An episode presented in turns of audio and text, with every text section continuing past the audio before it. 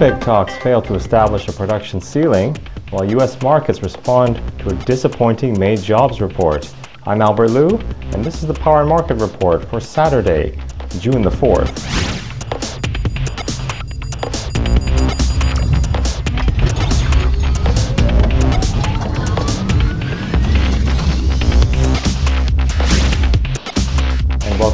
Program. Thanks for joining me today. Got a great show. We're going to talk about the meeting, the OPEC meeting that resulted in, well, nothing, no production cap, uh, which was the goal. Uh, so we'll talk about that. Also, want to talk about the OECD's call for global fiscal stimulus. Also, this weekend, the Swiss will be having a referendum on a universal basic income. I'll give you my thoughts on that, and I also have footage from my interview with Dr. Mark Thornton.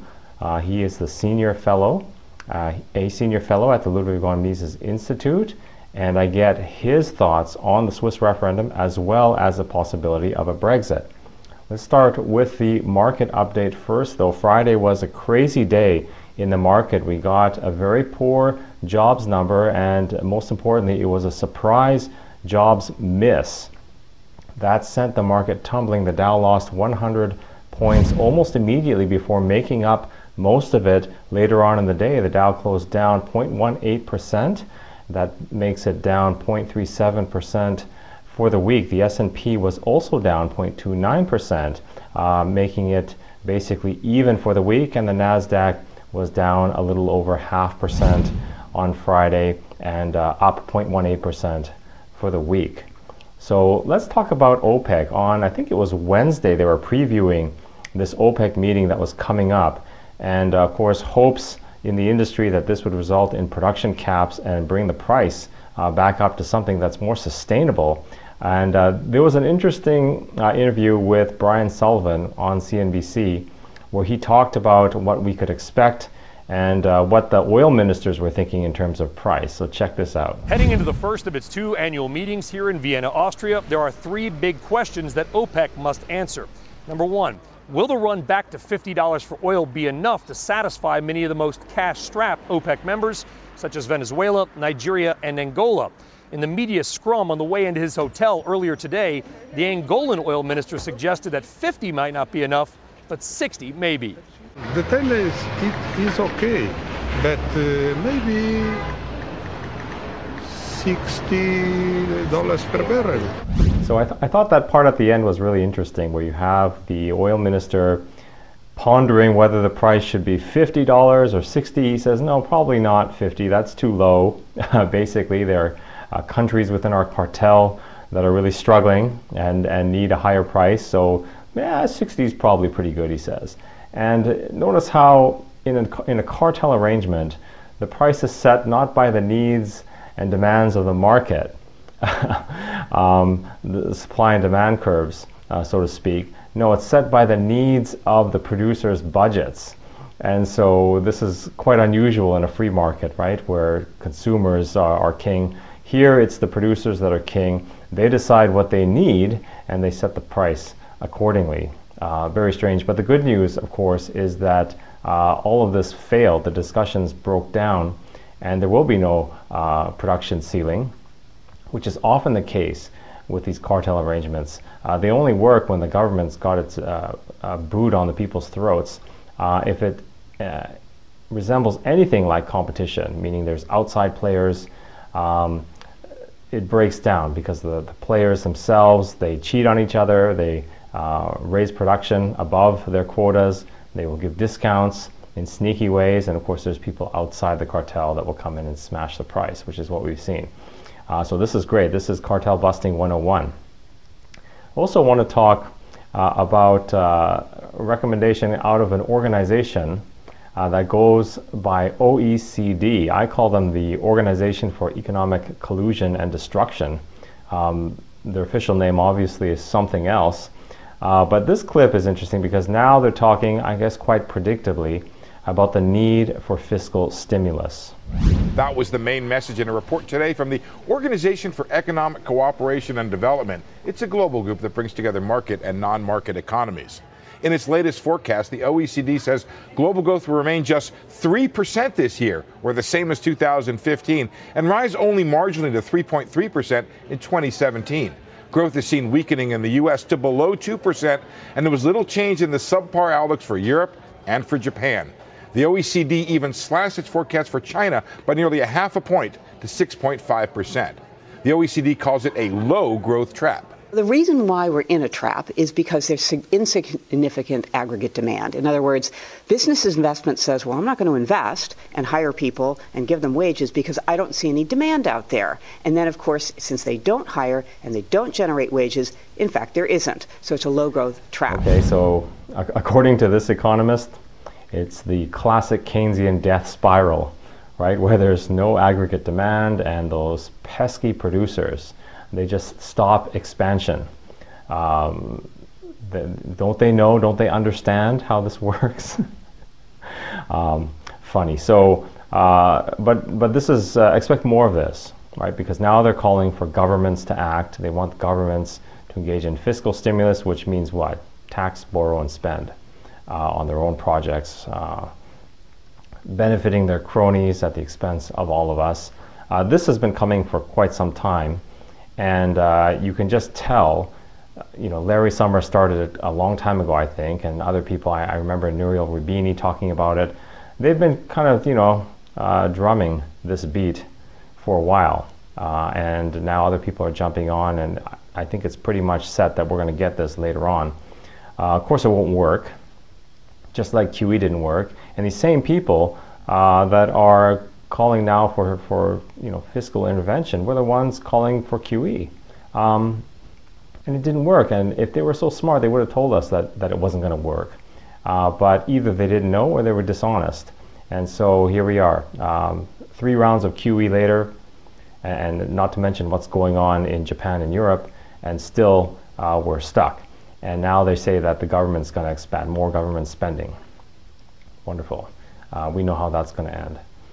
Okay, and then uh, finally, before we get to the story in Switzerland, actually, no, I'm going to get to that story right now, actually.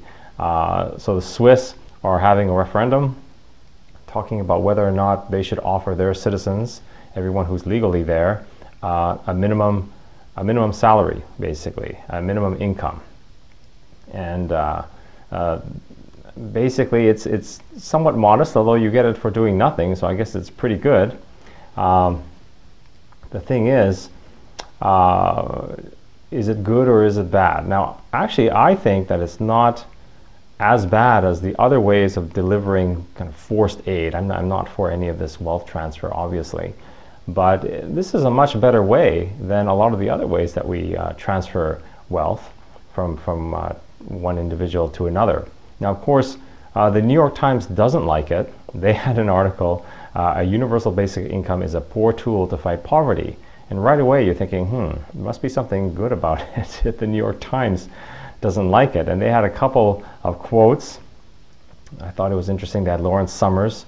Um, he says that this is basically going to be too expensive. So he says if you, you know, go out and pay people to do nothing with a universal basic income, uh, it's going to cost too much. And his figure was one and a quarter trillion a year. Uh, that's a small number compared to what we do in QE. But he said, um, you know, that's hard to finance without cutting into programs that help the poor. Um, but you know what he neglects is that this is this would be to replace those programs. So all of that money would be available to fund this. And uh, same thing coming out of a gentleman from the uh, Center on Budget and Policy Priorities Act. He's just saying it's too expensive. Uh, where would the money come from? Well, why are they all of a sudden worried about our pocketbooks now? they don't seem to be worried, um, uh, you know, other times. But uh, the other thing that's interesting about this, and why I think it should get more support, is if you're basically, you know, left-leaning, uh, want to help, you're do-gooder. Um, this, in my mind, would be one of the first things that you would think of, right? Take money from the rich and give it to the poor. Um, just simple as that, and let them spend it. The problem is uh, there are competing interests. Uh, on the one hand, you have basically the people who work in the bureaucracy, who are the real beneficiaries of these programs, not the people who receive the checks, it's the people who receive the jobs and also the benefits and the pension. Those are the people who are really receiving the welfare. Um, so that's one strike against it. And the other one is um, if you're basically elitist, know it all, and you think that these people who need help are so, uh, I guess, stupid and useless that given the money, they would go and make all the wrong decisions. So you actually have to go not only transfer the wealth, which is one big market intervention, but also decide how these poor people are going to spend the money, which is uh, yet another market intervention. So those are my thoughts. But what I wanted to do was talk to a real economist and find out what he thought. So I reached out to Dr. Thornton of the Mises Institute uh, and to ask him these to consider these very um, same questions. So uh, I'm going to take a quick break here, and when I come back, I will have that interview with Dr. Thornton. Scott Nations, you called gold an expensive doorstop. You Dr. Mark Thornton is a senior fellow at the Mises Institute in Auburn, Alabama. I welcomed him on the show on Thursday to talk about uh, this Swiss referendum on the universal income. First, I asked him uh, what his thoughts were on it, whether he thought it was better than what we had now. I also asked him uh, if he thought other countries would follow suit if this was successful. And finally, I just asked him, Do you think that the referendum will pass? Here's what he said. Well, I do know that most people, when they hear about this idea, they either uh, are happy or they're jealous, uh, but it really piques everybody's interest, I think. The idea that everyone would get a guaranteed monthly income. And of course, in principle, I'm against the whole idea of a guaranteed monthly income for all adults. Um, that's just um, a, a, enormous welfare program. However, I, I could see um, some possible merits. For example, if the guaranteed income were to replace, you know, all government insurance and welfare programs, uh, the economist in me would say, well, that might uh, lead to a lot of more efficiency and scrap the enormous bureaucracy because, you know, in the United States, three out of every four dollars of welfare goes not to welfare recipients, but to the welfare bureaucrats. It's kind of like a Milton Friedman idea. It, uh, you know, you can see the efficiencies uh, that it brings. People could choose their own health insurance program. Uh, they would get a lot more choice, uh, and it would eliminate a very wasteful and enormous bureaucracy. Uh, but like with most Milton Friedman uh, policy suggestions, there's always tends to be longer run problems uh, that develop. So, yeah, I'm not surprised that the New York Times and Lawrence Summers couldn't understand that that very basic point is the the whole idea is to uh, eliminate uh, virtually all of these types of programs, freeing up millions of people who are managing these programs, uh, and and if that it was possible to get them in the private sector, and you wouldn't have to worry about laying off all these government bureaucrats because they too would be getting a guaranteed monthly income check. So you, it's it's great in the sense that the objections uh, don't really hold much water. A country like Sweden, for example, uh, has an, an, enormous social safety net uh, but they're also in the process of trying to reform their economy to try to get back to that productive efficiency that they enjoyed prior to the, say, the 1960s. As the social welfare state got bigger and bigger, their economy became less and less productive. Uh, they realized the mistake that they made, and they've been making uh, reforms. And someone like that in, in Sweden might say, we could do a um, macro type of a program or maybe uh, take uh, that idea um, and innovate and experiment with it in their own economy. So, well, first of all, I do think it's a good idea. I, I think as a general rule, that smaller, more independent states um, have better economies and do better economically over time.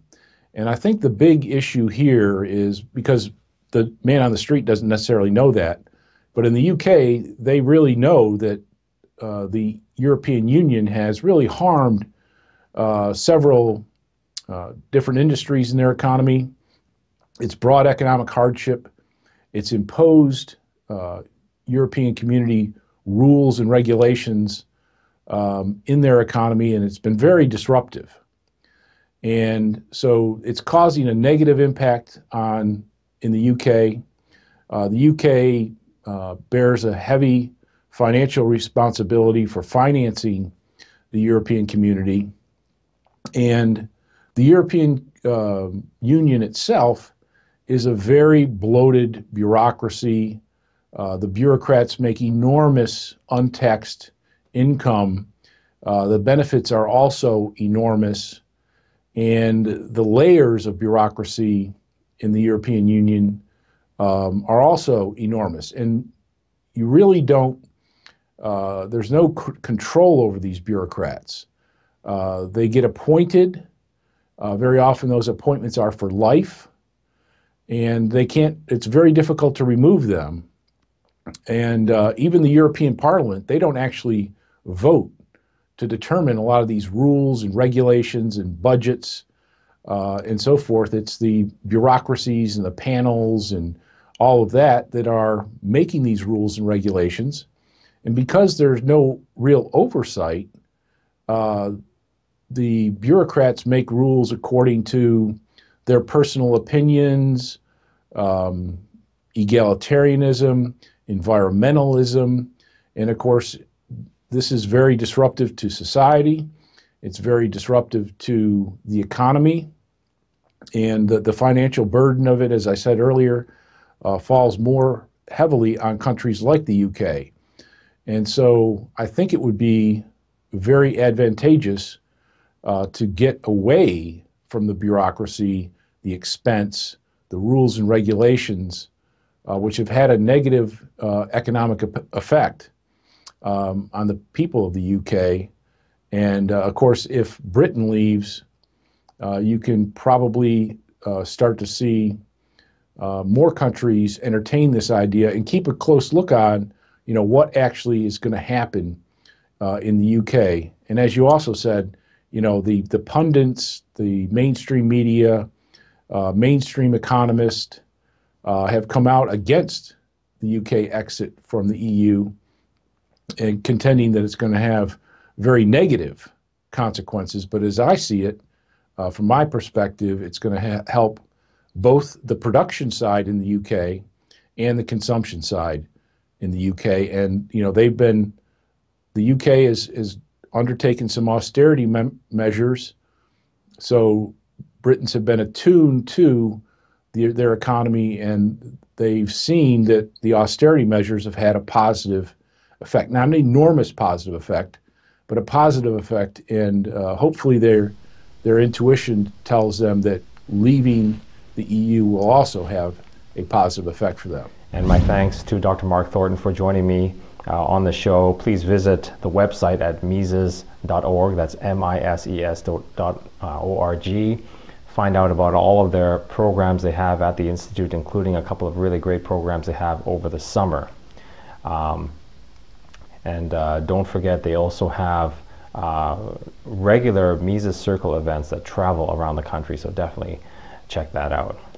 Once again, thank you uh, for watching the program. Thank Dr. Mark Thornton for coming on. And don't forget to visit powerandmarket.com for original market news and opinion. And you can follow me at uh, Albert K. Liu on Twitter.